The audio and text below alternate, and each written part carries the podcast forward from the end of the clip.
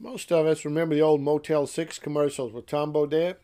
Tom always ended every commercial by saying, We'll even leave the light on for you. I guess it was his way of saying that you're always welcome here. Well, in Luke chapter 15, we read about the parable of the prodigal son. You remember the parable of the prodigal son tells us about one who asked for his inheritance and then after receiving it, he wasted it. He soon found himself broke. Well, he decided to go back home and ask his father if he could be one of his servants. When he came home, his father welcomed him back with open arms. He didn't give him a stern rebuke, not a good tongue lashing, none of that at all. But he welcomed him back with open arms. This was truly a time to celebrate. Well, that's the way it is with our Heavenly Father. God is always ready to welcome back one who has gone astray but longs to return. He is always ready to welcome us back with open arms.